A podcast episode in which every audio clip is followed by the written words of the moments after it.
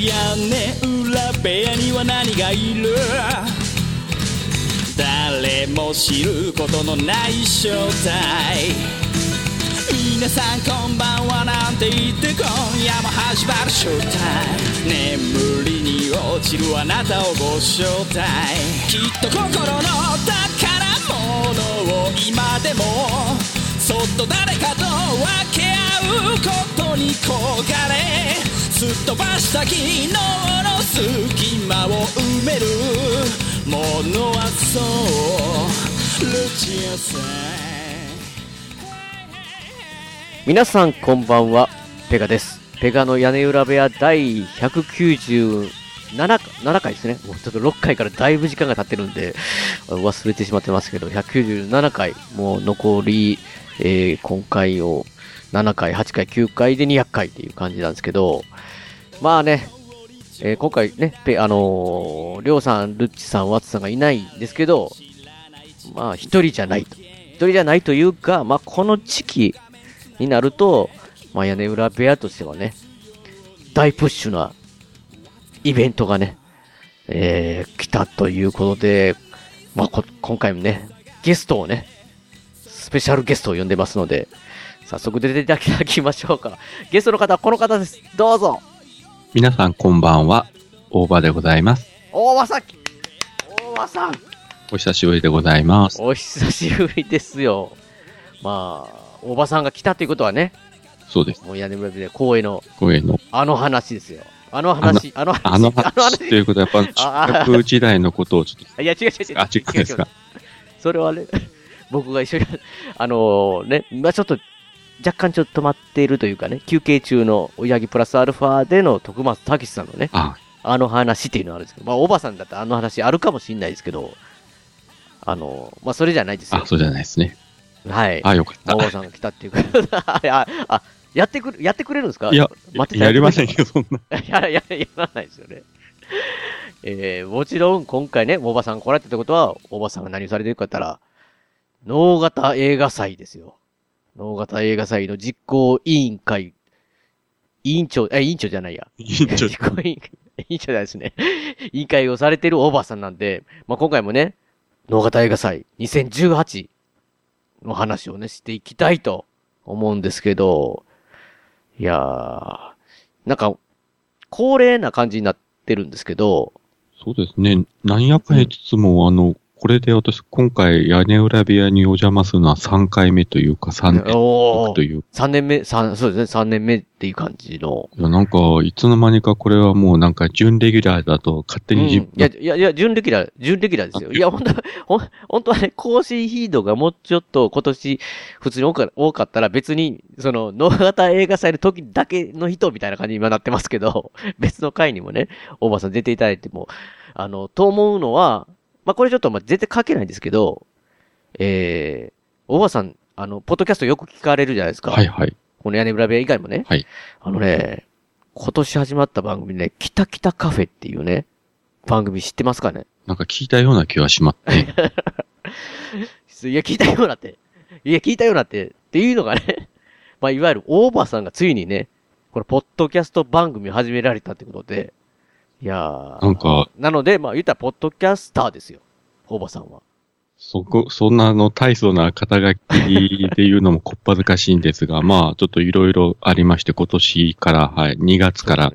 番組を始めてしまいました。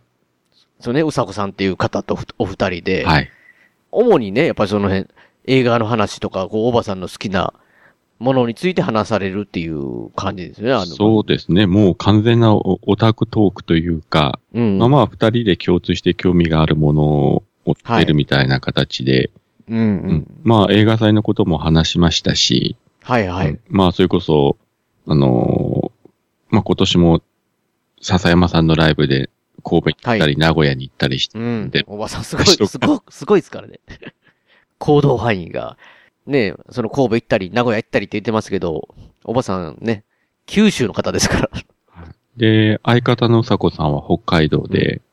北海道で。ど、どんだけ離れてる二人で、あの、ラジオしてるっていう感じなんですけど。それなのになんか今年3回ぐらい名古屋と今日、あのー神戸で会ってるというですね。いやいやいや。で、北海道と九州でしょ？あのあ、僕ら車で10分の量とそんなに合ってないですよ、今年。それもちょっとどういか、それもいかがなものかという気がまあしなくはないんですが、まあ、自分なんかは新幹線で行けば、まあ、神戸2時間で名古屋3時間なんで、うんうんうん。大したことないんですけど、うんまあ、あのまあまあまあ、はい。北海道の端っこなんで、北海道の中でも端っこなんですか、うさくさまあ、新千歳空港ですか。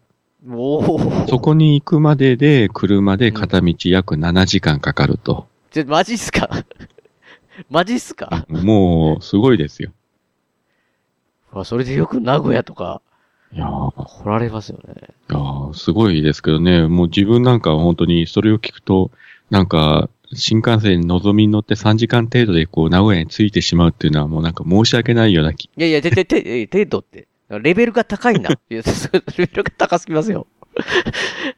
いやいやね、そうってもう、ぜひね、きたきたカフェって、ひらがなってきたきたえ、カフェもひらがなでいいんですかね？全部ひらがなです。全部ひらがなで、あの、検索していただいたら、えー聞けるんで、ぜひね、聞いていただきたいと思うんですけど、だ、なので、まあ、いわゆるポッドキャストを、大場さんやられてるんで、本当に、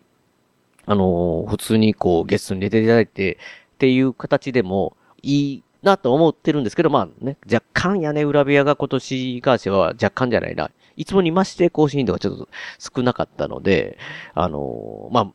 あ、残念ながらね、まあ、あの、脳型映画祭の時だけの年一の人みたいな感じでちょっと 若干なってますけど。いやいやいや年一でも全然大丈夫。あ、で、いい、です。もちろん、あの、他の回でもお呼びいただければいいですし、はいまあ、あの、願わくは逆にうちの番組の方にペガさんをちょっとお呼びねですね。ででそういうのもいれば。ああ、そうですか。はい。あの、この前、えーっと、はい名古屋、8月にあの、名古屋で、あの、その、ペガさんにもちょっとお会いしましたけど、はい。はい。で、あの時あの、うちのその相方のうさこさんも来てて、はい。うん、ちょっとなんか直接バタバタして、そのペガさんとお話はなんかできなかったって言ってましたけど、あ、そうですね。よ、よ、よく考えたら、なんかこう、まあ、いろんな方来られてて、そうね。で、後からこうツイッターとか見てたら、あ、うさこさん来られてたんやって。いや、あそこの中におられてたんだって。いや、しかもあの、着いたのが確か、あの方遅れて、いや、それこそ夕方の6時ぐらいに着いたので、なんかバタバタして、すぐライブがあったりして、うん。で、後で、終わった後にあの、ペガさんどうでしたって聞いたら、いや、お話できなかったけど、まあ、あの、姿見て、で、前から大場さんがペガさんって、こう、いつもイケメンだ、イケメンだってよ、何、何で、やめてください、やめてください。どれぐらいイケメンかなと思ってみたら、本当にイケメンだったと。いやいや、ちょ、ちょ、そんなことないよ。いやいや、おおかしいですよ。リスナーの人が勘違いしますんで。と、あの、いや、さ言っておりましたということを、この場を借りてお伝えしておきやめて、いやいや、いや、やめてくださいよ。いやいやいや、いや、ただのおっ、ただのおっさんなんですけど、いや、もう本当に。いや、だね、あの、よくあるんですよね。まあ、うさこさんもそうなんですけど、もし、知ってて、まあ別に話したくない方はもちろん全然構わないんですけど、後から、こう、そういう僕、ね、例えばな名古屋だったら前に出ておお話しする機会があったりとかして、で、まあいろんな方来られてるんで、こう喋ってて、スーッと変えられてから、あの、お話できなかったですけど、いましたみたいなね、ツイッターで。ええー、ってなったりするんで、ね、よかったらまあ、ね、ちょっと声かけていただいたら全然お話えーしますしっていう感じがするんですけど、まあまあ、うさこさんは別にね、いろんな方多分、初めてだったりとか、お話しする方多かったと思うんで、あれなんですけど、いやまあ、来られてたんですよね、うさこさんも。そうなんです、そうなんでうす。だからちょっと残念だったので、まあ、ペカさんが許しければ、いつの日かちょっとうちの番組にお呼びしてですね、ちょっとはいゲスト枠でですね。はというか、あの、うちの番組って、今だかってまだこう、ゲストの方を呼んで3人でトークというのをしたことがないので、おおいや、それ、それ、それ、そそれ、それちょっとじゅ重要すぎ、重要っていうか、なんか、あの、僕じゃ役不足でしょ、その。いやいや、全然 OK ですけれども。えーそうなんですか？ですから、まあ、いつか、あの、な、あの、ペガさんのご都合がいい時に、ははいい。あの、おいでいただければ、いや、それ、そんなん呼んでいただいたらもう、もう全然お話させていただきたい。ありがとうございます。僕の方から思うんですけど。はい。じゃあ、そういう出演交渉がまとまったということで、私も今日役割が終わりましたので、いや、終わってないです、終わってないです。いや、まだ、まだ、まだ10分で、しかも、今回はあ、大事な、あ、毎年大事なね、あ、能型映画祭の、もう宣伝というか、まあ、ね、僕自体も楽しみにしてるわけですよ。っていうのは、もう今回、2018年、僕も、すでにね、はい。あの、行くことを決まってますから、自分の中で。決めてますから、楽しみなんですよ。より、まあ、去年ね、もう行って、あのーすっごい楽しくて、まあ実際屋根裏部屋でも、まあ事前にこういうふうに去年も大場さんと始まる前にお話しさせていただいて、で、終わってからもね、もう興奮した状態で、まあ屋根裏部屋もそ、でもそうですし、追い上げプラスアルファという僕の番組でも、ちょっと興奮して喋ってるっていう感じだったんで、そうですね。で、まあまあ、今年もう無理だろうなと思ってたんですよね。まあ僕か、僕はちょっとね、若干ね、まあ大場さんと違って、あのーなんかもう名古屋ぐらい、まあそれぐらいっていうぐらいのね、ま あ距離感では全然まだないんで、もう脳型と言ったらもうなんか、ああ、外国的なぐらいのね、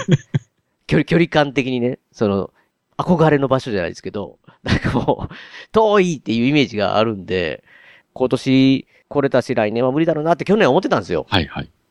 でもね、なんとか行けることになったんで、もう僕自体がここのね、この回楽しみにしてるんで、いや今帰られたら困りますよあ。りがとうございます。あのーうんまた多分ペガさん行くと、あ着いた途端にあのスタッフ T シャツを渡されると思いますので、ちょ、ちょ、ちょ、いや、ちょ、ちょっと待ってよ。いや、去年はね、去年は、あの VHS 狂人ラジオのあ、まあちょっとイベントじゃないですけど、坪井さんと、あの前でお話しさせていただいたですか、はい僕出て。で、それだったらスタッフ T シャツわかります？よ。はい今年、ただのお客さんじゃないですか、言ったら。え、着ないんですか？着ないんですかって、いやいやいや、着な着ないって、それ T シャツを着ないんですかってことですか？いや、今年もですね、まあまだデザインオープンになってませんけれども、はい。準備できておりましてですね、はい、とはい、はい。今回あの、プロの方にデザインをお願いして、ちょっといい感じの、あの、去年はまああの、シネマ競争局、あ、はい、はあの、ロゴと、ああの、VHS は立つという、い。名言ね。ちょっと恥ずかしい名言がこう載ったような T シャツだったんですが、今年はちょっとまた、なかなか映画祭っぽい T シャツが、あの、マジですか？ますし、いやいやいやいや、だからそれね、いや、そら、それ、いや、僕もなんか欲しいとか思ったりもすすると思うんですよ、見たらね。プロが書かれててかっこいいんでしょ？だからそれは思いますけど、た、ただのお客さんに配るもんじゃないじゃないですか、あれ。実はですね、今回ですね、あの、色違いで2バージョン作ってですね、おお、2バージョンすごい、ねはい。販売用の、えー T シャツもご用意し、させていなるほど。要は、買えっていう話。さんの場合、ちゃんとスタッフ T シャツというか、あれ だ、なんでって感じはしますけど。ああ、いやいやいや、ちゃんと、そしたら、まあ言ったらば、去年はそのね、VHS VHS が立つの T シャツ欲しくても、いや、これはスタッフ専用なんですよっていう形だったけど、今回は欲しかったら、色違い変えるってことですか？そうですね。マジっすか。はい。あの、まあ、写真とか、まあ、うん値段とかは、あの、もうちょっとしたら多分、あの、公式の Facebook ページの方に出ると思いますので、はいはいはい。もうちょっとお待ちいただければと思うんですが、うん。はい。いろいろ今年もあの、知恵を、えー絞っていただいておりますので、うんうんうんうん。とにかくあの、去年の話、あの、ペガさん来ていはいはい。ただいた分の、まあ、屋根裏部屋って、昨日今日でずっと自分聞き直ったんですけど、僕全然覚えてないですが、き聞き直してくれたんであすね。まずあの、去年自分が出たのが第178回で、はい。まあ、それもやっぱり聞き直した自分、あ、こんなこと話してたのかって、やっぱり結構忘れてて、いや、わわかります。わ、忘れます。大きいところはもちろん覚えてるんですけど、細かはい。う完全に忘れてて、ほうほうと思って聞いて、その後、第180回っていうのが、そのペガさんが帰ってきたんで、感想をこう一人があって、はいその、はい。喋りましたね、なんか特。に前半は、あの、夜行バスの話。もしかしてもう そうそう。ね、脳型映画祭の感想会みたいなタイトルで言いながら、脳型につくまでの、なんか、あの、夜行バスの話がほとんどっていう、ね、申し訳ない前半。いつ、野方にたどり着くんだろうと。そうそう。あの、後後ろにた、ね後ろにシートを倒す、倒さないとか、そういう話をしてる。声かけたけど返事がもらえないけどどうしようかとか、そういう話をずっと。そうそう、そんな話で。いや、じゃあだから、全然早送りしていただきたいんですけど、今から聞かれる方はね。はい。それとあの、VHS 狂人ラジオの第9回っていうのが、あの、能形に行かれる、なんか2日ぐらい前ですかね、なんか収録されたのが。あ、つぶさんのねね、緊急でと取らなくてはってね。で、本当にあの、今思うとちょっと笑っちゃうんですけど、なんか、結構やっぱり坪井さんが、あの、能形で競争曲を上位してどうなんだろうかみたいな、非常にこう不安があるような。いや、それはね、な、名古屋とか東海、地方では知名度、まあ、抜群にある坪井さんですけど、やっぱ九州に行って、要は、青いですよね。そこで、この、マニアックというか、こう、坪井さんのね、すべてが詰まっているこのシネシネマ競争曲自体が受け入れられるんだろうかっていうね、自分のトークが受け入れられるんだろうかっていうのは、やっぱすごい不安がってましたからね、坪井さんの時。ですよね。で、うん実際その蓋を開けてみれば、その当日の模様っていうのはその次の第10回でも配信されましたけど、はいはい。まああの、まあベガさんも当然そこで一緒にされてたから、あの、わかると思うんですけど、はい。まあ本当にあの、冒頭から爆笑の連続で、いやー、すごかった。いや、だ、だその辺もね、やっぱ脳型の方々ですよね。来られてた、脳型さんに来られてたお客さんというか、来られてた方が、なんかやっぱり楽しもうっていう気持ちが出てる、要はウェルカム状態だったんで、多分坪井さんもすごい、あの、やりやすくて、の、ノリもだんだんこう、上がってった感じだったと思いますね。僕実際横で聞いてて、あの時は。ね。で、配信だ、は、その全部が配信されてないんですけど、実際現場はいでほぼ1時間もうぶっ通しで喋ってて、でうん、自分は実は途中で坪井さんと、まあ、ペガさんのところにこの、ペットボトルの水を持っていこうと思って構えてたんですけど、はいはい電話はい。が切れないから、ね、結局。だから、タイミングが、タイミングがないっていうね。あの、1時間ずっとあの、水持ったままで終わったというぐらい、本当に よくあの、水も飲まずに1時間ノンストップであのテンションですごい。喋れるなって、でも本当に、まあもちろんトークがすごいっていうのは知ってましたけど、はい。うん、これはすごいなと思ってですね、圧倒されたですね、うんあの時は。いやー、そうなんですよね。だからそれで本当に、まあ、事前にトークで坪井さんっていう方を全く知らない方が聞いて、うわ、面白い方だなっていうのが温まる、温まった状態で、その後シネマ競争局の映画の上映だったじゃないですか。はいまあ、それがまあ、いまあね、知らない方は、あれなんで言いますと、坪井さん自体のドキュメンタリーなんですよね、言ったら。ねだから、余計にキャラクターが分かってる、今喋ってた人ががスクリーンに出てるみたいな状態で、なんかすごい、僕も、あのね、映画の時は、大場さんと隣で、坪井さんと3人で後ろで見てましたけど、すごい受けて、受けてましたよね、皆さん。あの、冒頭であの、竹中直人のナレーションで、はい。もう、すごいやつってこう名前言った瞬間にもう笑いが起きてました。そうそうそう。いきなり。名前が出ただけで。名前言っただけで笑われ、笑われてるじゃないですけど、なんか爆笑が起きるって、ありえないですからね。あれはやっぱし本当に、前のトークがなかったら、そうですね。どっちかってシーンってなって、あ、坪井さんって方なんだなって思うだけのシーンですけど、もう、今出てた、出てた人が画面出てきたみたいな感じで、本当にもうそこだけで爆笑っていうね。いやー、よかったですよ、あれは。あの時、ね、今、ペガさんおっしゃったように、自分とペガさんも一番後ろ壁際にこう立った状、立ってましたね。自分のまあ左側にペガさんがいて、はい。もうちょっと左側に坪井さんもうん、立ってみて、見てました。まあ坪井さんもやっぱり反応が気になってたと思うんですけれども、まあ本当にその冒頭からいきなりもうみんながガーンと笑って、うんうん、うん。あとは本当に爆笑の連続だったんで、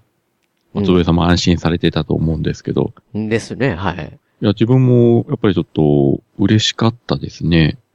ね、なんかね、まあもう、まあこ、まあね、言ったらまあ、このシネマ競争曲を、能型映画祭で上映する、するのを結びつけたのはやっぱり大場さんなんで、まあ、ね、なんかその、だい、僕も詳しくは知らないですけど、その映画自体の選定自体、ね、大場さんがこれをっていうことは今までなかった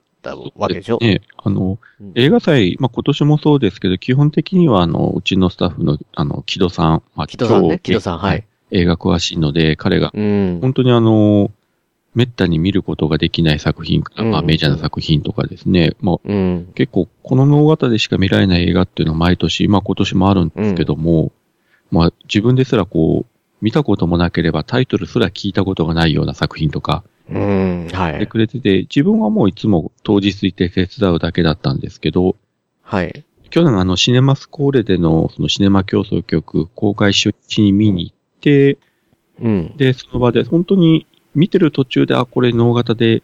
九州の映画ファンに見せたいなと思って終わったはい。坪井さんに挨拶行って、うん。あの、すいません、うちはその福岡県の脳型市っていうところで映画祭やってるんですけど、こう、シネマ競争曲上映させてもらえませんかと、本当にあの緊張して恐る恐るうん。声かけたら、なんか、つぶさん本当にあっさりと、あ、あの、まあ、全然いいですよ、あの、メーテル戦が OK すれば問題ないですか、うんみたいな感じで、うん。さらっと言って、その後、なんなら自分脳型行きますから、うん。やっていただいた時に、本当にあの、目が点になってですね。自分そこまで全く考えてなくて、本当にあの、映画を上映させてもらえば、けど、その坪井さんに能型来てもらうとか全く思ってもなかったのに言って、うんこっちがして、こっちがびっくりしてたら、もうさらっと、いや、これはもう映画が繋いだ縁ですからと。うん。そう言い切ってしまう坪井さん、すごいなと思ってですね。だから、そそのね、やっぱり、流れがあっての、そのやっぱ上映での爆笑の渦だったんで、ね、もちろん大場さんも、まあ僕もそうですけど、その、なんか、良かったなっていうのは すごいそうですね。思いますよね、確かね。で、この日上映が終わった後、まあ皆さん帰れる時に、まあちょっと知ってる方が、はい。ああんたよくこんな人を名古屋で見つけてきてくれたな声かけてくれたのがものすごく自分嬉しくて、う。うんん。まあ本当に、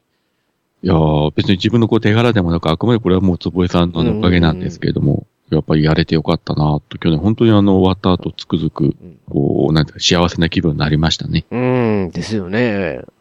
で、ペガさんもかなり本当にあのー屋根裏部屋でもこうお話しされてましたけど、はいはいはい。自分は当日あの、小林山千佳さんのお付きで、まあ、スナックおちかの絶対をして、すごかったですね。そのなんかせ接待ぶりがね、なんか。映画、接待ぶりというか、なんか、あまあ言ったらね、その、スナックくもちかで、要は料理をね、振る舞ってたわけじゃないですか。あの、あの、久保山さんの料理を買うって感じなんですけど、なんかもう、付き人というかね、大場さん。そうです。なんか、まあ、それは最初から、あのーまあ、あなたがしなさいって、まあ、あの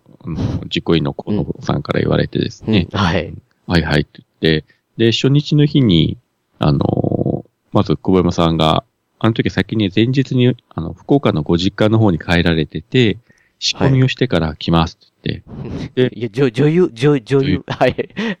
で、車で運転してきますかって、あ、そうですか。あ、まあ、それは荷物があるからそうだろうなっうん。て、で、出迎えに行ったら、まあ、自分で車を運転されてこられたんですが、うん。まず格好が、もうその、いわゆる和服姿でですね。そうですよ。すごいですねで、しかも、車の後部座席とかにも荷物が山積みに積み込まれて、うん。うん、なんかすごい状態できたな。いや、だいや、なんかね、まあそういう女優の方がそうやって、まあ言ったらイベント的な感じで、その人の手料理を、まあ言ったら振りま、ま、ますみたいなのね。その、わかりますけど、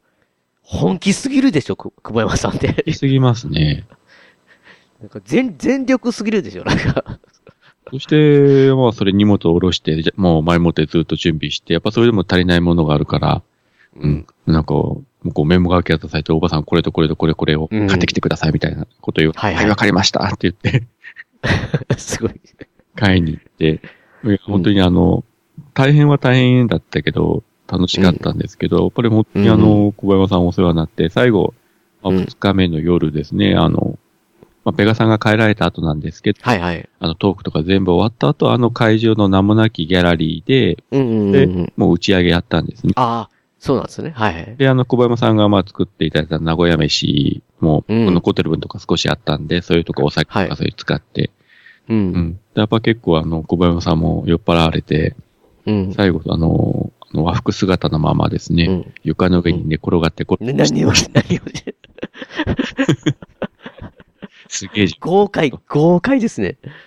いや、すごい人だというふうにですね。いや、小林さんすごいですよね、本当に。で、あと聞いたところによると、自分はまあ、その後ホテルまで送って、まあ、家に帰ったんですが、うんさらにあの、残ってるスタッフたちとその後カラオケにも行ったとか、おお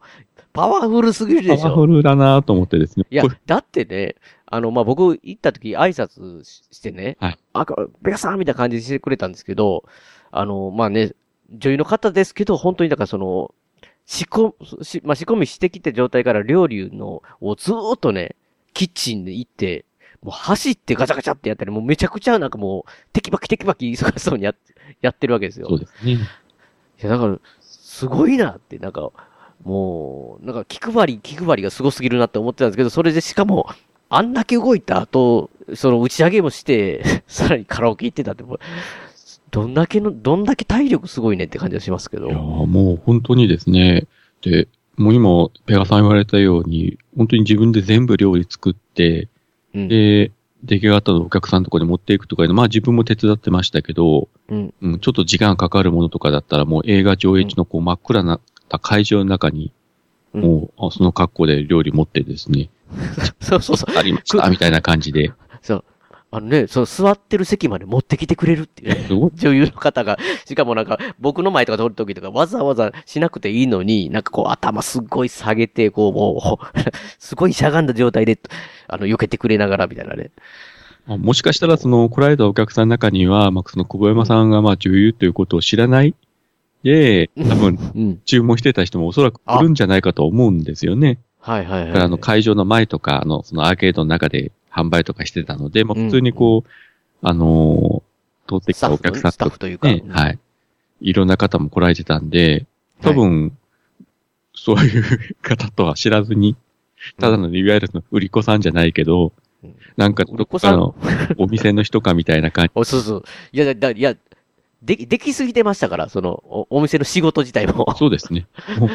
ちょっと、プロってましたから、その、なんかもう、そう思われても仕方ないですよね。なんかふ、なんか、慣れてない感じだったら、なんか、あれっていう感じがしますけど、なんか、そう言われたら、そうかなって思うぐらいのそうですだからどこか、し仕事ぶり。なんかどこかのこうね、居酒屋の人とか、は 本当にスナックの人みたいな感じで、そうそうそう。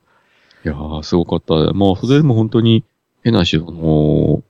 普通、私生活的にその女優さんに会うとかいうことすら滅多にないのに、二、日うん間女優の方にこう、べったりとこうね、くっついて、うん。好きの方をさせていただくとかいううん経。験は本当にないので、まあ多分今後もないと思うんですけど、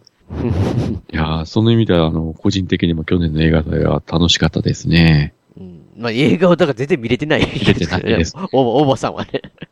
醤油とかを買いに行ってますけど。ですね。多分あの、去年の屋根裏部屋でも言ったと思うんですね。多分見られないと思いますと言ったような気がするんですけどもう。覚悟してたわけですよ、はいそれでも。うんまあ、毎年のことですけど、今年は、あ今年とか去年はより一層見られなかったけど、まあ、うん逆に言えばその分楽しい思いはうん、まあ、されてますね。まあていた。そういう経験はないですからね、体験は。だから、あの、ペガさんが、あの、自分の番組でお話しされてたように、ペガさんは、まあ、あちらこちら、うん。あの、映画見に行って、たああ、楽しませていただきましたよ。えーカレー焼きのあの、次元さんにも行ったり、うん。ね、からあの、増崎町商店街の一番奥のあの、山本園まで行って、はい、はい、はい。はい。今度はまたあの、別の会場行くのに時間かかって大急ぎで行ったとかですね。そうそうそうそう ああ、羨ましいなと思ってて。や、そうなんですよ。だからね、まあ、初めて、脳型祭、脳型映画祭のことを、まあ、この番組で今聞かれてるっていう方だったら、ちょっと、わからないかもしれないですしね、映画祭っていうもの自体に行ったことない方だったら、ちょっとあれですけど、いわゆるこう、えー、脳型という街で、同時にもいろんな映画を、同時にというかね、いろんなスペースで映画を、その日、一日、こう、いろんな映画をかけようっていう祭りですから、だからもう、この映画見たら次こっちの映画って、なんかもうな悩ましいわけですよ。もうなんかこう、すごいこう、楽しみながら時間も気にしながらみたいな感じの記憶があります。ほんで、あっという間に一日が過ぎるっていう感じでしたね、確か去年。で、その、当日っていうか終わって帰った日の夜、その、すぐにあの、笹山さんとあの、追いはぎプラスの収録されて、はいはいはい。それも聞かせていただいたんですけど、本当に、そ本当にその時のあの、ペガさんの興奮状態というのがうん。すごくて、う。うんん、いやー、本当にそれ後から聞いて、あー楽しんでいただいてよかったなというふうにですね。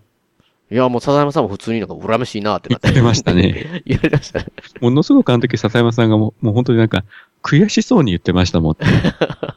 楽しそうやないかっていうことでしょ。いいなみたいな感じで。うん。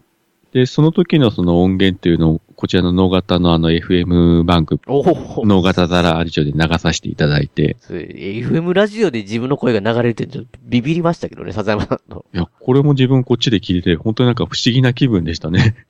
うんうんうん、日頃、ポッドキャストでこう、スマホで聞いてる番組が FM から流れてくるって。うん。そうそうそう。いいのかって気はしましたけどね、僕なんか聞きながら。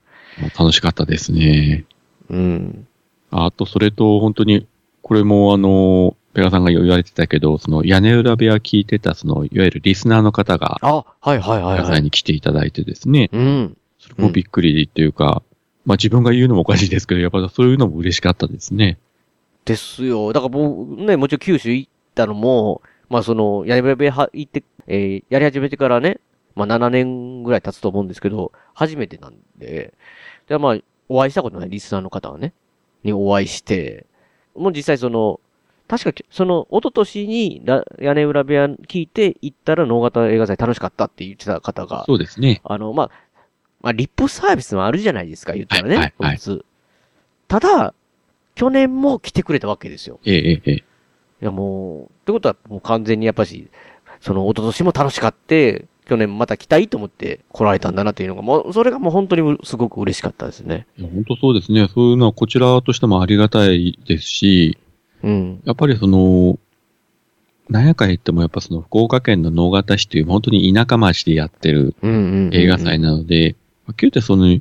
知られてないといえば本当に知られてないで、知られてないし、その、地元の能形の人だって、結構はいやってるとご存知ない方やっぱり未だに結構いらっしゃるわけです。ああ、そうなんですね。まあ映画に興味ない方だったらし、まあ、し知らない方もいね、いてはるんでしょうね。それはその去年の映画祭終わった後、先ほど言ったその能形ララジオの中で、うん。あの、河野くんと、あの、ジャッキー・バオが、まあ、はいはい岩尾さんだけど、一瞬だけ僕見た、蝶ネクタイをしたジャッキー・さバオジャッキー・ヤオさんね。あの、今年もジャッキー・バオ活躍すると思いますんで。おおまあ、蝶ネクタイでっかいのを見たらね、あ、これではジャッキー・ヤオかって、多分すぐわかると思います。あの、多分今年の映画祭、あのーおそらくいろいろマスコミ関係とかで、あの、まあ、報道というか、取り上げていただけるみたいな話もぼちぼちしておおいいじゃないですか。で、うん多分そういうところは、あの、能型が誇る DJ ジャッキー・ワオが、ジャッキー・ヤオさんね。はい。はい。ジャッキー・ヤオさんは結構僕ファンですからね、トークが。まあ、ありがと河野さん、河野さんも好きですけど、いや、ジャッキー・ヤオさんのトーク結構好きなんで。う。ジャッキーはですね、実はあの、ちょっと自分の高校の後輩でですね、はい。まあ、年離れてるからもう同じ時に学校で会ったことないんですけど、うんうん。あのー来年うちの高校の、まあ、言ってもいいかもしれませんけど、同窓会の、まあ、当番幹事で、はい。はいで、今年同窓会に行ったら、来年はうちらの学年が幹事をやりますということで、こう、舞台の上で挨拶があるんですけれども、はい。そこでもですね、えー、能型が誇る DJ ジャッキー岩尾ですね、挨拶しててですね、さすが。さすがですね、ジャッキーさ多分それ聞いてあの、会場内で笑ってたのはおそらく自分だけではないかという気がん。して、いやいやいや、それをでも言える、まあ、まあ、おばさんのために言ったかもしれないですよ、それも。いやいやいやおばさんに受けるために。いやー、ジャッキーさんーメンタル強いわと思って聞いていや、メーター強すぎますよ。そう、ちょっと、ちょっとでも分けてほしいなって僕思いますけどね。本当に。まあそういうジャッキー岩尾にも会える今年の能型映画祭ですが、もういろんな方会えますよ。いろんな方会えますよね、今年ね、本当に。特に、屋根裏部屋の僕とか、追いはぎプラスアルファとか、まあ VG ラジオを含めて僕がたす、ね、こう、携わってる番組関係をね、聞かれてる方は、すごい感じじゃないですか、今回。そうですね。今回もちょっといろいろ仕掛けたことがありましてですね、うまくいっうん。ていきそうな感じになりましたので、うんうんうん。多分今年初めて能型に来られる方が、うん。という感じでですね、えーはい。結構いらっしゃるんではないかというふうな、うん。という感じですね、今のところ。あそういうことで今年の映画祭のお宣伝を、さいよいよ、いよいよ来ますか？というかもうここだけでもうすでに30分ぐらい経過してるんですけど、いいでしょうそうですね。こ、ここ、そうしましたら、ちょっとね、まあ、区切りとし、区切りじゃないですけど、まあ、屋根裏部屋ね、あの、まあ、といえば、笹山さん、はい。ミュージシャン笹山さん、大場さんもね、す、もうすっかり笹山さんファンに、まあ僕より熱いんじゃないかっていうぐらいの ライブに行ったりとか、あの、すごいですけど、まあ、笹山さんの曲をね、毎回一回かけさせていただいてるんですけど、何か、もしリクエストがあるんだったら、それをね、今回かけさせていただきたいなと思うんですけど、で、なんかありますかね？突然言ってますんで、ええって困る、困るっていうのはあるかもしれないですけど。あの、去年もそういった形でこうリクエストはい。させていただいてですね。はい。はいで、実は去年、あの、一回それで、あの、確か DM で送った時に、曲名を間違えて送ってしまってですね。たし、そうですね。別にここで、まあ、あれはうち、はうち間違い、みたいな感じですけどね。まあ、うち間違いっていうかねこ。っちゃないんですけどですね。うん笹山さんに聞いたら怒られそうな気がししつつ言っちゃいましたけど。いや、間違いそうだなっていう間違い方でしたよ、あれは。結果として、あの、去年もこれをお願いしたと思うんですけれども、やっぱはい。自分的には、あの、一番お気に入り、お気に入りの、あの、群青ですね。群青ね。はい。これをちょっとお願いできればと思います。わかりました。そしたらね、えー、群青をかけさせていただいて、その後に今年のね、はい映画祭を語っていきたいと思いますので、えー、それでは聴いてください。えー、笹山さんでシングル曲、群青。憧れた数の諦めを見せつける街の冷めた面。何気なく続いてく毎日に憧れた僕はまた。さよならを。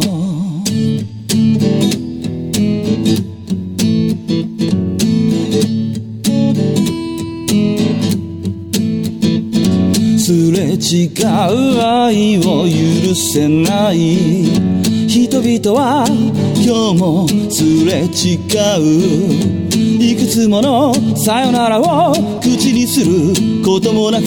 同じことを繰り返す。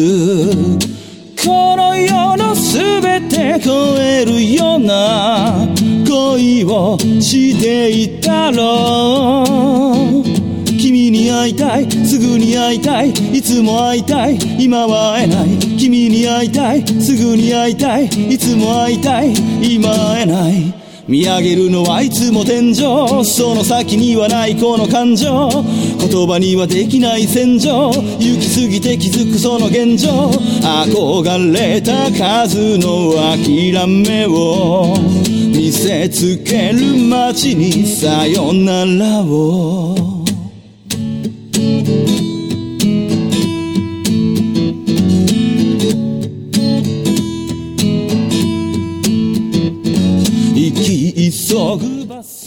じゃあ、大場さん、あの、いよいよね、はい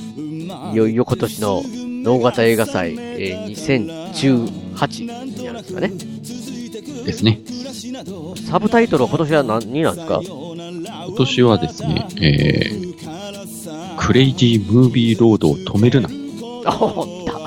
クレイジームーロード止めるな。なんか去年もクレイジーだったですけど、クレイジーだあね。どんどんクレイジーになってきますね。なんかこう。じゃあクレイジーをもう止めるな言ってますからね。なんか2年連続クレイジーな、どんな映画祭やねんみたいなですね。うんうん。いやーちょっとね、驚きでございますが、はいはい。まあ、これはあれですか、やっぱりあの今年の今、インディーズっていうか、あのーまあ、映画のね、ブレイクとしては、まあ、カメラ止めるなっていうそうですね。のが、まあ、すごいブレイクしてますけど、実はですね、はい。うんその、これはもう、脳型座ラジオの方ではい。話が出ましたから言っていいでしょうけど、はい。あの、カメラを止めるのは実は狙ってたんですね、今年の脳型映画。はいはいはいはい。まあ、な、そんな、ね、はい、わかります。たんですが、ここまでの超メガヒットになるとは、いや、思う、いや、今までね、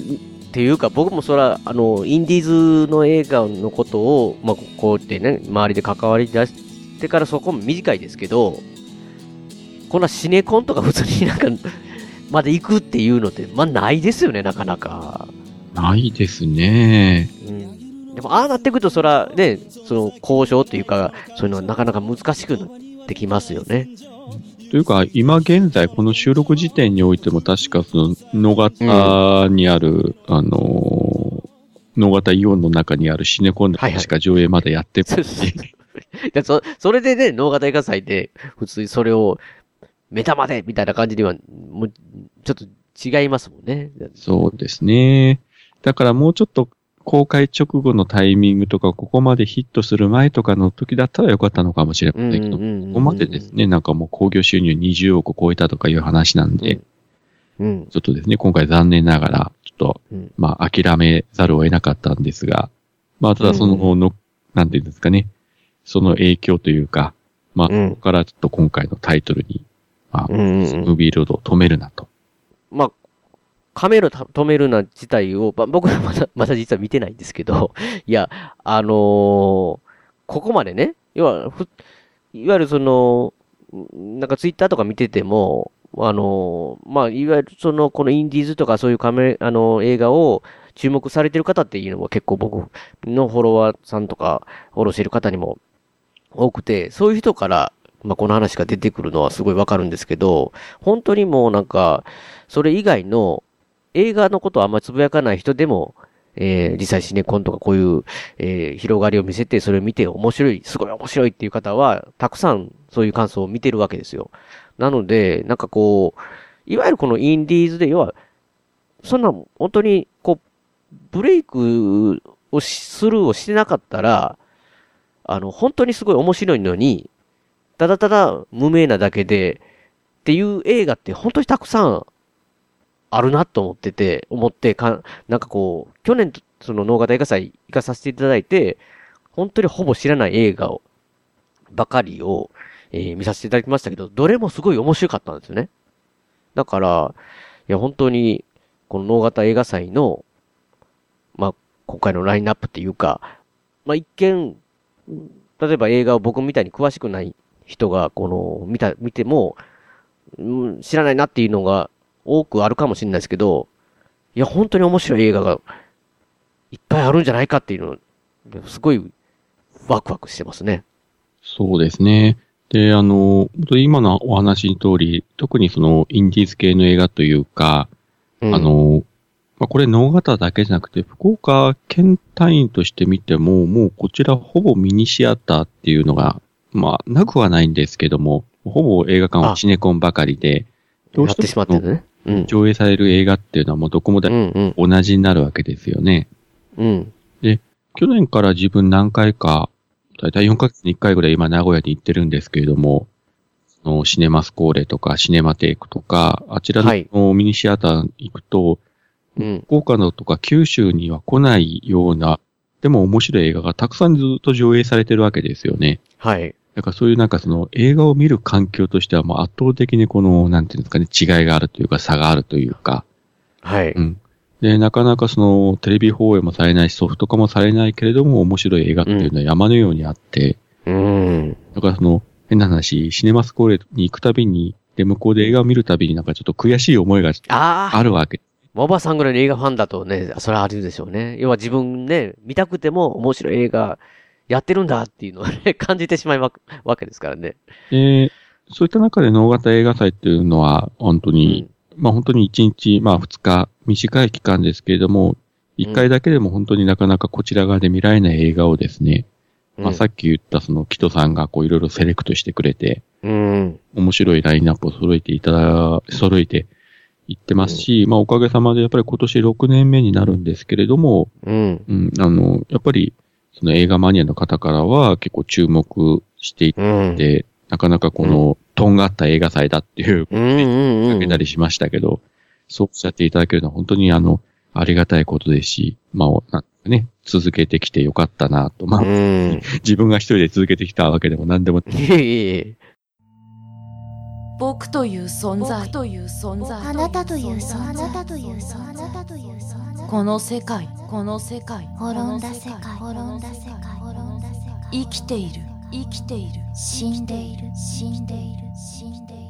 希望希望絶望絶望絶望。本当のこと本当のこと信じたいこと信じたいこと信じたいこと僕らの僕らあなたの僕らあなたの。グレイブストーリー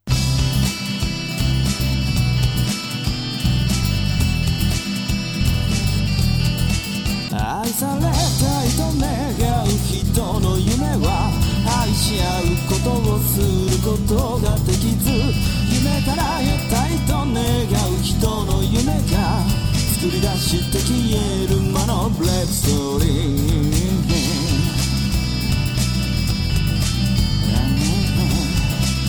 ボーカリスト笹山ブレイブストーリー。iTunes ストア Amazon MP3 で発売中。で、今年もですね、まあ、ちょっと具体的な話をさせていただくと、はいはい、えっ、と、まず日程が11月3日土曜日と11月4日日曜日の2日間ですね。はい、うん、もう、もう、ま、ま、もう近いですよ。もう1ヶ月切りました。はいはいはい。で、会場は、えっ、と、今回は5つの会場ですね。5会場で、はい、うん。やらせていただくということで、まあ、あの、去年と同じですね、えー須崎町商店街の中にある空き店舗の山本園さんというところ、はいはい。それから野方駅前にあるお寺の円徳寺さん、はい。はいそれから去年シネマ競争曲を上映した、えっ、と、名もなきギャラリーはい。と、あと、まあ、そのすぐ近くにあります、あの、河野健一記念館ですね。はい。で、この4箇所は去年と同じ場所。う今ん。回新たに、えっ、と、1箇所ですね。えっ、と、ボタンと言いまして、これ今年のこれ4月にオープンしたんですけども、はい。あの、場所的には本当に名もなきギャラリーのすぐそばなんですけれど、うんうんうん。まあ、去年の映画祭に時点では、その、いわゆる空き店舗だったんですが、なんか改装して、イベントとかに使える、まあ、昼間はいわゆるレンタルスペースで、はいはい。夕方から夜はあの、バーとして使ってるという。ボタンというお店があるんですが、なんかロ、ローマ字と、え、英語アルファベットだったんで、これなんて読むのかなと思ってたんですけどう、ボタンって呼ぶんですね。BOUTON って表記なんはいはいですけ。ど、ボタンですね。ボタンですね。ほうまあほうほ自分も時々飲みに行ったりしてるんですけども、う。おそうなんですね。で、ここを今回新たに会場としてですね、まあ、この5つの場所で、うん。でまあ、同時間帯に、この会場それぞれで映画を一斉に上映するので、うんあの、去年ペガさんもあちこち回るのになかなか大変だったと思うんですけれども、いや、たいや、大変だったんですけど、今も、モバさんね、こう言ってて、もう去年なんか全くそうやって、そう、あ、そうなんですねって聞いてただけだったんですけど、もう頭の中に、もう大体場所が思い浮かぶっていうね。わかり、なんかもう今、ペガさんはわかりますよね。山本園さんも、あ、あそこだなって。記念館も実際見に行って、名もなきギャラリーも見て、まあ、円徳寺さん自体は僕が行った日は、ちょっとやられてなかったですけど、はい。あの、ただまあ、前は通って、ここが円徳寺さんかっていつもと通ってたんで、あの、まあ、カレー焼きの近くだなとか、なんかすぐなんか 頭なんかピピってで、こう、公園のなんか向かいだなみたいなね、なんかこう、イメージがすぐ出てきますけど、で、あの、ボタンっていうのは、あの、名もなきギャラリーから、あの、ペガさん、はい。去年、あの、終わってから名もなきギャラリーを出て、あの、JR の野方駅の方に行ったと思うんですけれども、うん。あの、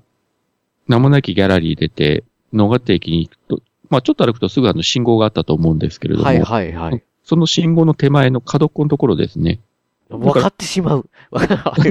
名もなきギャラリーが歩いて、ほんと数分、数分もかかる。おー。もう一下手したら1分ぐらいで行ける。はいはいはい。そこにあります。うんうん。うん、まあそういうところで、結構あの、なんていうんですかね、会場的にはこう、北と南みたいな、うん。南北一直線みたいな、だいたい感じの広がり方してますね。はいはい。で、今年のテーマは、まあさっきクレイジームービーロードを止めるなというふうに申し上げましたけれども、はい。一応これあの、公式の Facebook ページに、まあ今年の9月13日にラインナップ発表した時の、まあ説明がありますね。これちょっと読みましょうかね。これがはいと。思いますので。えー今年はクレイジームービーロードを止めるなおとしまして、映画監督の白石浩二さんと女優の小山千佳さん、うん。アイドルグループボーイズメンメンバーの田中俊介さん。そして昨年クレイジームービーロードを止まらないクレイジームービートークで駆け抜けた、シネマスコーレ副支配人坪井敦さんをゲストにお迎えして、九州初上陸恋のクレイジーロードをクロージング上映いたしますと。うん。で、これをですね、今年の、はい。まあ、9月13日に、えー公式のうん。Facebook ページで、ポーンと発表したんですけれども、うん。反響すごかったですね、こいや、えぐいっすよ、これ。まあ、でももちろん白石監督、ね、もうそうですし、まあ、去年に続いて坪井さんでしょ？久保山さん。まあ、今年のこのニュー、ニューな顔ぶれとしては、ボーイズメン、田中俊介さんってね、いやー、凄まじいというか、これだからまあ、僕関西で大阪住んでるんで、で、でこういうエンターテインメントの、あの、グループっていうのは疎い方なんで、あれですけど、もう東海地方の中では、すっごい人気でね、もう名古屋とかい、あの、ルルルブってあるじゃないですか、あの、はいはい旅行雑誌の。ええルルブで名古屋とか見たらもう、ボボーイズメンの、あの、メンバーが紹介する、なスポットとか言ってねやったりとか、もうしゃ、だってもう、もう全面ですっごいに大人気なんですよ。みたいですね。そう、そうなの。だから、ほんで、大阪でね、あの、ダブルミンツっていうのを、えー、上映されるっていうので、あの、別に田中選手が来るわけじゃなくてね、あの、まあ、言ったら、えー、坪井さんと、えー、田中俊介さんって、あちらの方で、あの、番組されてるわけじゃないですか、映画のね。ええ。うん。それで、あのーまあ、僕もなんか、坪井さんから名前を聞か、聞いてたんで、田中修介さんが主演される映画、上映されるっていう聞いてたんで、まあ、行ってみようと思って行ったわけなんですけど、ダブル、ダブルミンツという作品なんですけど、で、まあ、言ったら大阪で上映なんで、田中さんの知名度ってないのかなと思って、僕、僕自身も正直知らなかったですから、で、行ったら、もう女性ファンが、山のようにいてて、僕、おっさん率、おっさん率本当にね、100分の1、やっぱ100分の1で100も入らないんかはちょっとわかんないですけど、まあ、100に近かったのかな？わかんないですけど、本当にそんな感じなんですよ。ポツンと男、ほぼいなくて、女性ファンもすっごくて、もう、っていうぐらいもう、田中さんの、なんていうんですかね、まあ、いわゆる人気っていうのは、ビビりましたけどね。すごいみたいですね。すっごいですよ。ボーイズメン人気。まあ、じその方を、その方が行く、まさか能型映画さんに来られるっていうのはでね。すね。いや、自分も本当に全く知らなくて、ただもちろんその恋のクレイジーロードに出演っていうのはもう、は、まあ知ってましたけれども、うん。まあこちらで、まあ直接もう見自分は見ることがなく、まあもともとそんなにアイドルのファンというわけでもないし、はい、はい。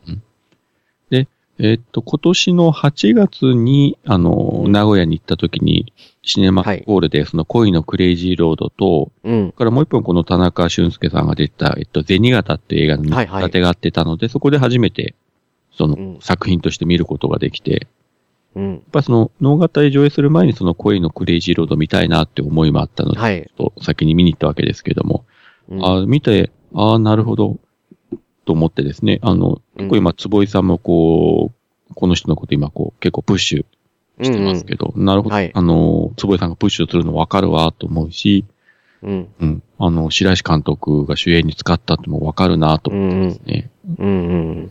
うん。なかなか、まあ、恋のクレイジーロード自体がかなり強烈なインパクトのある作品だったんです。そうですね。そうですね。いろんな意味であの、インパクトがうん。ありますあるんで。すけども、本当にあの、18分ぐらいですかね。たそうですね。みみ結構短めのでも、作品ですけど。いわゆるその白石監督のなんていうんですかね、その、うん。エッセンスがギュッとこう凝縮されたような、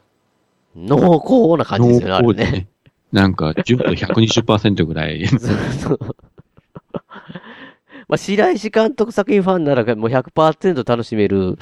えーものになってると思いますよね、あれはね。さらにあの、久保山さんも出演してるし、やっぱりで、く、あの。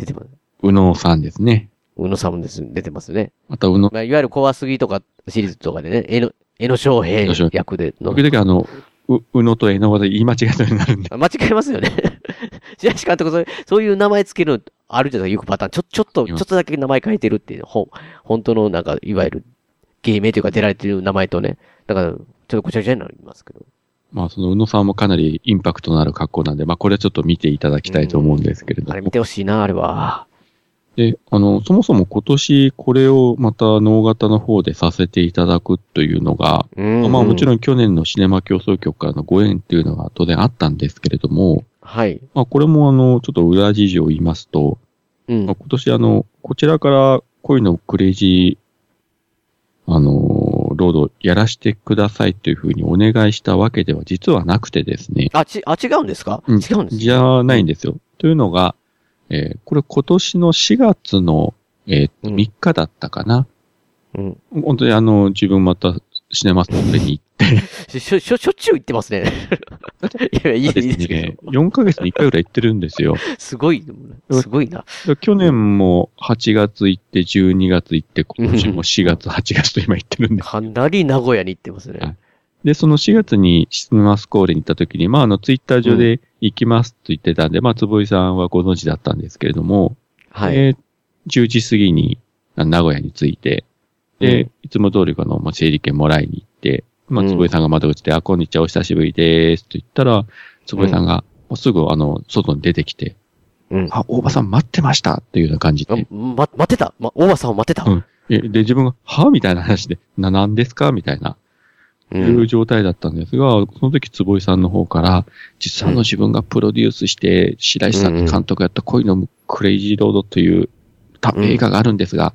これ、まあソフト化するあれはないし、自分で今後あちらこちら、あの、上映会の方とかで、えー、持って回ろうと思うんですけども、うん買ったらこれ今年能型映画祭で上映させてもらえませんかといううーん、坪井さんのから。売り込みをですね、あのクレイジートークのあのテンションでガーッと出てですね、うん。なんかもう、もう、そう、もう想像がもう完全にできますけどね。朝の10時からですね、あの、うんスコーレの前で、うん。他にお客さん並んでる横でですね、うん。で、自分もふんふんとこううなずくしかなかったんですけれどうん。も、うんうん。で、まあ自分的にはそれはもう願ったり叶ったりなんですが、はいこうちょっと独断先行っていうのはあれと思って、その場でちょっと自分のスマホから、あの映画祭の河野くんに電話してですね、はいはい。あ、河野くんごめん、今ちょっと今自分スコーレに来て目の前に坪井さんがおるけど、ちょっと坪井さんの話聞いてもらえやろうかって言って自分のスマホをそのまま坪井さんに、あ、そのまま渡して。あの、直接交渉してもらって、はいはい。まあ、あの、OK ですっていう話になってですね。うん。うん。まあ、それがちょっと今回、あのー、農家で上映するきっかけになったということで、うん。いや、だから、ここの恋のクレイジーロードじゃないですか。うん。完全に、ね、クレイジームービーロードを止めるなんて、クレイジーでこれが、これメインになってますよ、結構。だからそれまで、あのーこれを農型でやろうとか、まあ、再度坪井さんに来ていただこうとかいう発想は全くなく、うん。普通に自分スコーレに行ったのに、まあ、坪井さんの方から売り込んでいただいてですね、お本当にあのー、すごいな。やっぱすごいな、この人はというふうに。いや、じゃあしかもね、このまあ、たらこのアイドルグループのね、ボーイズのメンの田中さんがまあ主演されてるんですよ。恋のクレイジーロード。で、それ、その方も一緒に、そう、映画と共にね、まさかこ来られるとは、みたいな感じですよね。そうですね。まあ、白石監督もそうですしね、もう、勢揃いじゃないですか。いや、だからもう、皆さんやっぱそれぞれ忙しい方だしですね、どこまでどうなるかわからなかったんですけれども、まさかここまで皆さんが揃って来られるというふうになるとは、ちょっとギリ実はギリギリまで分かってないところもあってですね。いや、そうですよ。白石監督も地獄少女、ね、あのー映画化するって言ってるロケしてるとか、なんか、そそんそんなんやってる最最中ちゃいますか、今今ね。撮影中ですよね。撮影中ですよ。いや、すごい状態。だから、いや、最初その坪井さんも、いや、ちょっと白石さんは今回忙しいけど無理じゃないですかとか、実は裏で言ってたんですよ。うんうんうん。うん。タイミング的にね。はい。あの、まあ、来ていただけるようになって、まあ、あの、白石監督は、ちょっと4年前のうん大型映画祭であの、怖すぎシーズンの特集上映をやった以来、4年ぶりにおいていただきますし。まあ坪井さんと久保山さんは去年に引き続きということなんですけど、うんまあ、田中俊介さんが来るということでですね、これ、すごいですよ。アイドルグループメンバーが、うんまさか来るっていうね。田中さんがね、ほんでね、あのーまあ、いわゆるその演技はそのダブルミンズと僕も見させましたけど、すごい魂こもって演じられる。まあ、恋のクレイジーロードもそうですけど、方なんですけど、まあ言ったら僕あの、大阪のね、シネヌーボーさんのところで、はいこれを見させていただいたんですけど、その時に坪井さんと田中さんが来られて、舞台挨拶だったんですよ。まあ言ったら僕は坪井さんとラジオやってるわけじゃないですか。はいはで、まあイベントの時も、今坪井さんの横で僕が喋、喋ってるわけでしょ。まあ坪井さんあんなにマシンガントークなんで、僕は、あの、ただうな、なんかうなずきっていうかね、相づちマシーンになるわけですけど、あ、そうですね、あ、そうですかってなるわけですけど、んまあそこに、まあ、田中さんがおられるわけですよ。僕、その舞台挨拶で見たら二人で舞台挨拶されるわけで。で、見てたらね、トークもめっちゃ面白いんですよ、田中さん、普通に。ああ、そうなんですね。いや、だ顔がすごいかっこよくてね、はい演技もできて、トークできて、なんだっていうぐらいのなんかこう、完璧ですね。完璧すぎるでしょ。いやー、いや、だからね、すごい、えー、今回も本当に能型行かれる方、まあ、田中さんのファンの方も、えー、こぞって行かれるかもしれないですし、もうわからないですけど、初め見られる方も、本当に、すごいこれ、お得だと思いますよ。あの、能型映画祭。す、すごいなって思いますよ、本当そうですね。で、そしてあの、やっぱり、それを発表した後、やっぱりツイッター上とかで、そのボイメンファンの方のリアクションがすごくてですね、うん。あの、相当数やっぱリツイートとか、まあ、させていただいたんですが、もう次から次に反応があってですね、はい。みんな、え、え、俊介くんが、え、脳型にみたいな感じ。で、そうそうそう、すごい。本当にそんな感じの、やっぱりあの、こちらの福岡、九州のファンの方がですね、一斉に反応しててですね、うん。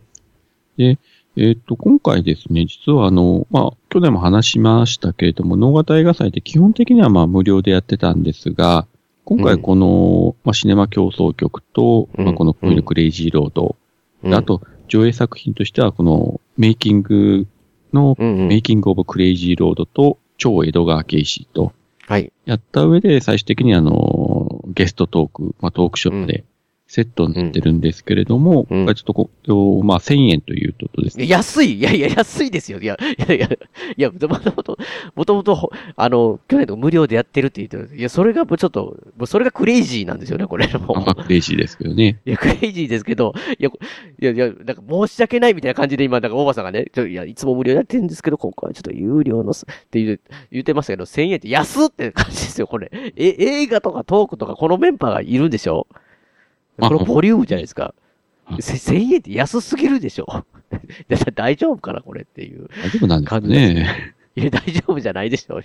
や、よく自分はそこのあたりはもうお金のことはようわからんのですが。いや、だって、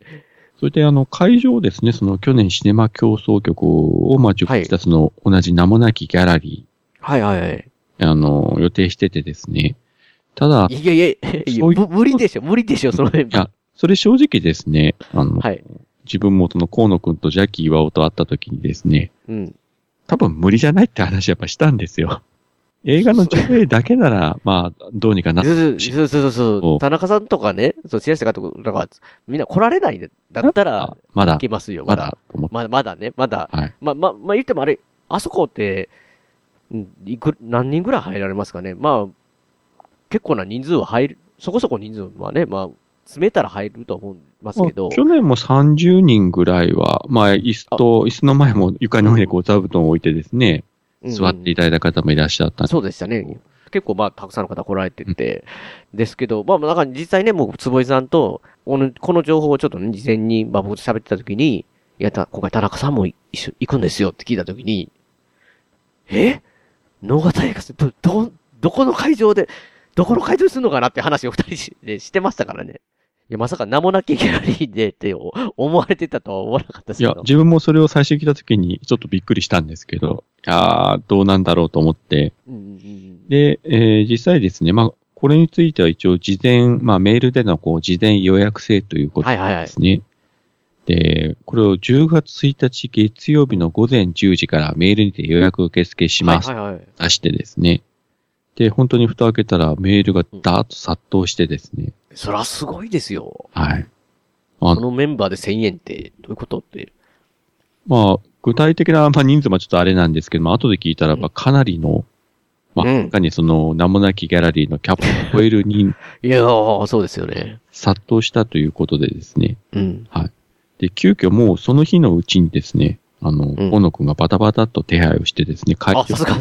ささすが早い。ですよ。もうその日の3時ぐらいにはもう場所を確保してですね、すごい、すごいですね。さすが、河野さん。あの、JR の能形駅の横にあるユメニティ能形っていう施設があって、ー実ははいここ、その4年前に、あの、劇場版の怖すぎをここで上映して、あのはいその時白石監督や久保山うん大迫さんのトークショーもやったんですけれども、はい。そのユメニティ能形のショーホールという4年前と同じ会場でですね、お今回はい。上映するようになりまして、でうん。ここ定員が確か250名なので、うんうんうんもう今回、これも大丈夫だろうと。うん。うん。今のところ、ちょっとこここで急遽会場を変更したというこおとですね。いやー。あー。まあ、それも実際、まだまだ時間もありますし、まあ、うん場合によっては、その、まあ、予約なし、当日いきなり来る方とかもいらっしゃると思うので、うん。まあこれ、どう、どうなんですかその、今ね、こう実際屋根裏ペア聞いて、は、知って、初めて知って、あ、白石監督来られるならとか、田中さん、坪井さんとかね、あの、お小林さん来られるなら行きたいって思った人もい、今の時点でいっぱいっていうことは、まだ全然いっぱいじゃないです。な、ないですか？大丈夫ですか？まだ大丈夫です。うんはい。だうんからやっぱり、あの、とはいえ、一応、まあ、一応定員には限りがある部屋なので、はいはいはい。あの事前にあのメールで予約していただければですね。うん。で、あの、メールの宛先とかは、あの、能形映画祭の公式 Facebook ページの方に、あの、記事が載ってますので、そちらご覧いただいてですね、うん。あの、送っていただければと思います。うん。まあ、できるだけですね、あの、本当にせっかくの機会ですし、うん。あの、盛り上がっていただければ。で、もちろんその、ほうん。ボイメンファンの方はもちろんですし、まあ、白石監督のファンの方とか、うん。だから、なんか知らないけどちょっと面白そうだから行ってみようっていう方もどうんうん。そうそうそう、そういうのもね。いや、絶対楽しめますますよ。はい。まあ、ちょっと我々もそこは本当にあの、蓋を開けてみないとわからない部分もあるんですけれどもですね。はい。いやー、でも本当にとんでもない、本当に文字通りのお祭り騒ぎにないりや、すそうな感じ。ごいですね。で、あとはですね、まあその、はい。映画一本一本のこれ説明は本当にあのまあまあ。これするとうん。あれなんで、そこはちょっとあの、番組の途中ですが、えー、すいません。やっぱりね、この農家大画祭、まあ、おばさんとのね、話ですけども、内容が濃すぎたというか、多すぎ、多すぎてって言ったらあれですけど、たくさんたくさん伝えたいことがあるということで、えー、残念ながらね、あの、時間の方が、すごい長くなってしまいましたので、前編後編と分けさせていただいて、ま、今回前編はここまでという形にさせていただきたいなと思うんですけど、まあ、もちろんね、確認ね、日程の方は、えー、2018年、えー、農家大画祭、クレイジームービーロードを止めるな、こちらの方が、えー、11月3日の土曜日、4日の日曜日となってますので、ぜひぜひ、あの、お集まりいただきたいと思います。まだまだね、後編に続くっていうのがね、やっぱ屋根裏部屋にも、すごい関係性の深い方の、あの方もね、あの方も能型に来るということで、まあ、この辺の話もね、えーたっぷり後編の方はしてると思いますので、ぜひぜひね、福岡の能型へね、11月3日4日は、